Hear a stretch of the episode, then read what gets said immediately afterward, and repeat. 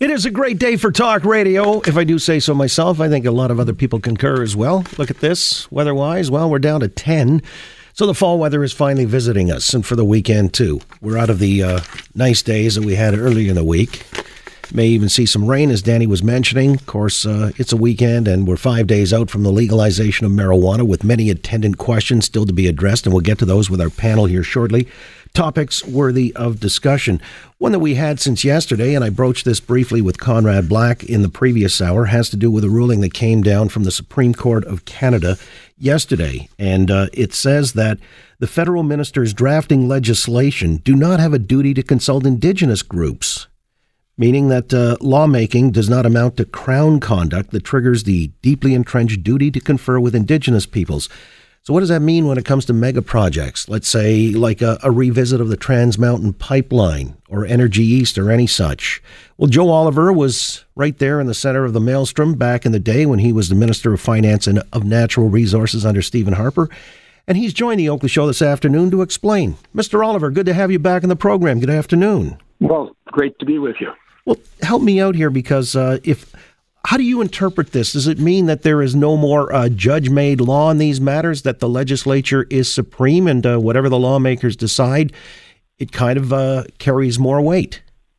Well, not exactly. The decision was a relief because had it gone the other way, it would have really undermined the legislative process with unpredictable and, and highly intrusive uh, obligations. But understand that uh, there is still an obligation to consult and that was an obligation created not by statute, but by a court decision.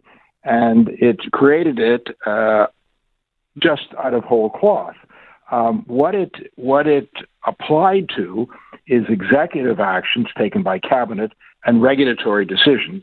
And this latest court case doesn't affect that at all. What it what it impacts on is is legislation and it says basically that uh, the uh, the legislature doesn't have an obligation uh, to consult um, First Nations, uh, and to do so would have threatened parliamentary supremacy. It would undermine the role of, of Parliament and the separation of legislative, executive, and judicial powers.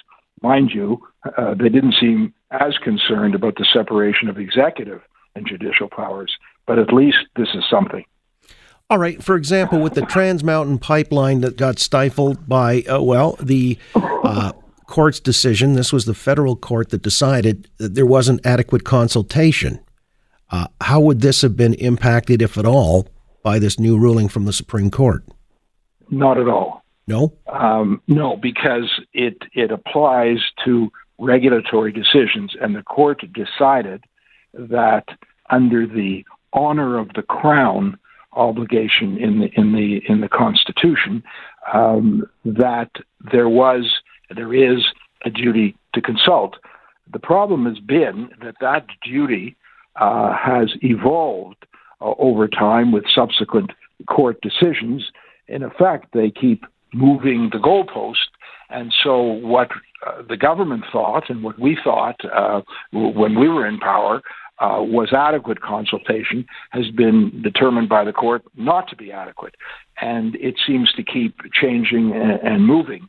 Um, and it's it's now at the point where the um, the the government, uh, that is the executive, the cabinet, has an obligation to consult and not just to listen and to report back, but actually to engage in a meaningful dialogue. Um, that, that's something that uh, that I don't think um, anyone knew before, and, and and neither the conservative nor nor liberal government did. But that's that's sort of where it's at, and that's where the um, uh, the consultation uh, failed uh, in respect to you know to to the uh, latest uh, decision regarding Trans Mountain Pipeline. Again, with Joe Oliver, former Minister of Finance and of Natural Resources with the Stephen Harper government. If I recall correctly, I think when you talked about uh, adequate consultation was one thing for which you guys uh, took some heat because it was deemed to be inadequate. Didn't you introduce the one review per project to try to expedite these things? Exactly. One one project, one review within a limited time frame. Now, the, the liberals have been talking about that very same thing as if they're introducing the concept. Well, that concept was integral to the legislation that uh, that we proposed, and, and frankly, it's the only uh, efficient and effective way uh, to go ahead. You don't want all sorts of duplicative uh, reviews going on, which could be contradictory and and and and really delay the project uh, and, until it becomes economically unviable. Um, we understood uh, that there was and is a duty to consult, as the courts have interpreted it, um, but we didn't understand precisely what that duty would be um, would be defined as by the by the court because it seemed to uh, really be a, uh, a moving target. All right. Well, uh, if we can just speculate, if you had still been in power, would Trans Mountain Pipeline have gotten through? Well, I I, I would uh, have hoped that we would have uh, done what was necessary to to to get it done. Of course, it wouldn't have been the only project uh, that that would have brought oil to uh, uh, to to Tidewater and therefore to international markets. I mean, there were other projects that uh, we would have uh, pushed ahead, uh, both east and and west, uh, so that there would have been uh, would have been alternatives. This is an extremely serious issue because the discount at which we are selling our oil to the United States now has reached historic highs. Uh, the, the, premier of Alberta said it's costing the province forty million dollars every single day. I mean, the the, the total amount was is some fifteen billion dollars at the the previous differential, and now it's it's uh, it's a great deal higher than that. So it's costing uh, the country right now an immense amount of money, just wasted money um, that really is benefiting uh, the Americans who are buying our oil at this huge discount, and they're using it at the lower price, and they're also exporting some of it at a higher price. So we're really subsidizing them. It's it's uh, um, it's very bad. Well, as I read today in the Financial Post, I believe uh, it's something like twenty-two dollars per barrel of Alberta crude, and West Texas Intermediate is in the seventies. So the disparity right. there is about fifty bucks on the barrel. Uh, as you say, we're just giving it away uh, because we can't get it to Tidewater. On another matter, Joe, I wanted to ask you about this uh, deal that we cobbled together with the United States, Mexico, the trade agreement, the USMCA. Uh, in effect, uh, as I understood, and correct me if I'm wrong, the Americans still have some type of uh, veto power over us trying to make trade arrangements, say, with China. They get to review it, scrutinize it, and if they don't like it, withdraw from the deal. Doesn't that hamper us in trying to make any other trade arrangements? Well, it can, in fact. It's an infringement on our, our sovereignty. It wasn't discussed publicly during the negotiations because it would have kicked up a, a storm of indignation. Um, I mean, it mm-hmm. really gives the Americans the right to review any trade deal with a non market country. Obviously, they're they're thinking of, of China, and then they can withdraw, as you say, within within six months. Now, the prime minister is downplaying its significance, and so are a number of observers.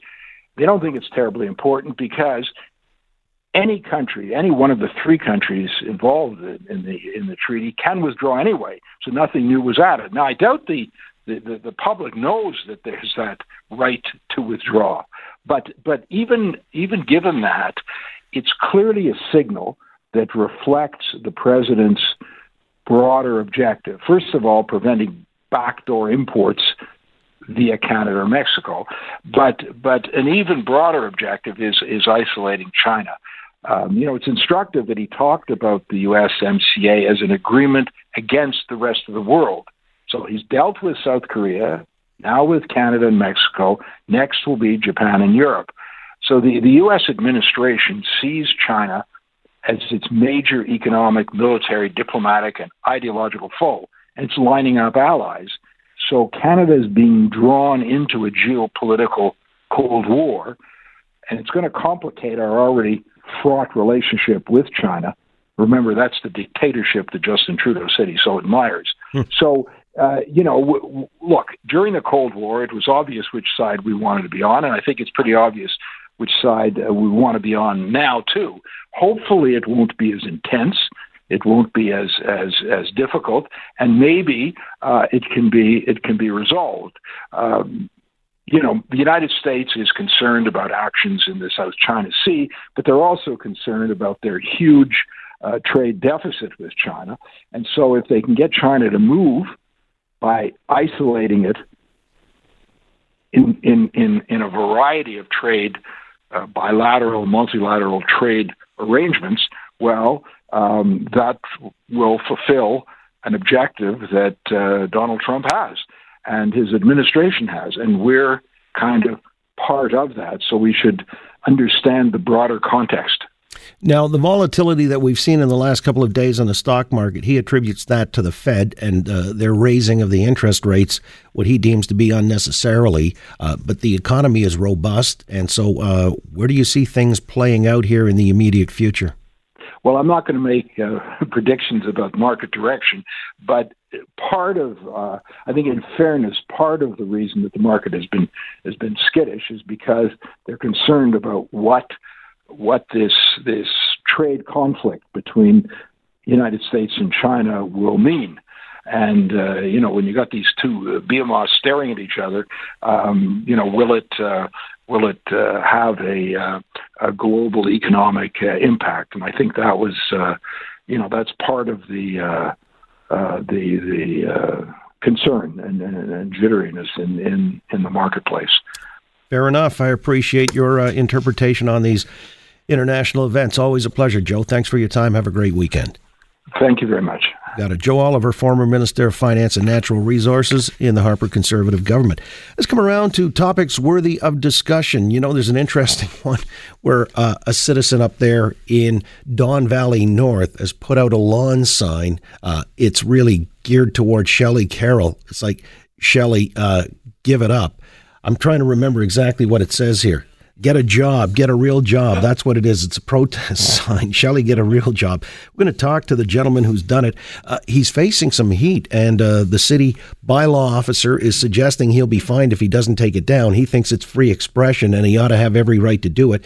He's going to join us a little later in the program, but it is one of those topics worthy of discussion. Is it free speech, or is he running afoul of the municipal bylaws when it comes to the election laws, uh, the election sign laws? In a moment, we'll get to that and many more topics worthy of discussion with our panel here on The Oakley Show, Global News Radio 640 Toronto.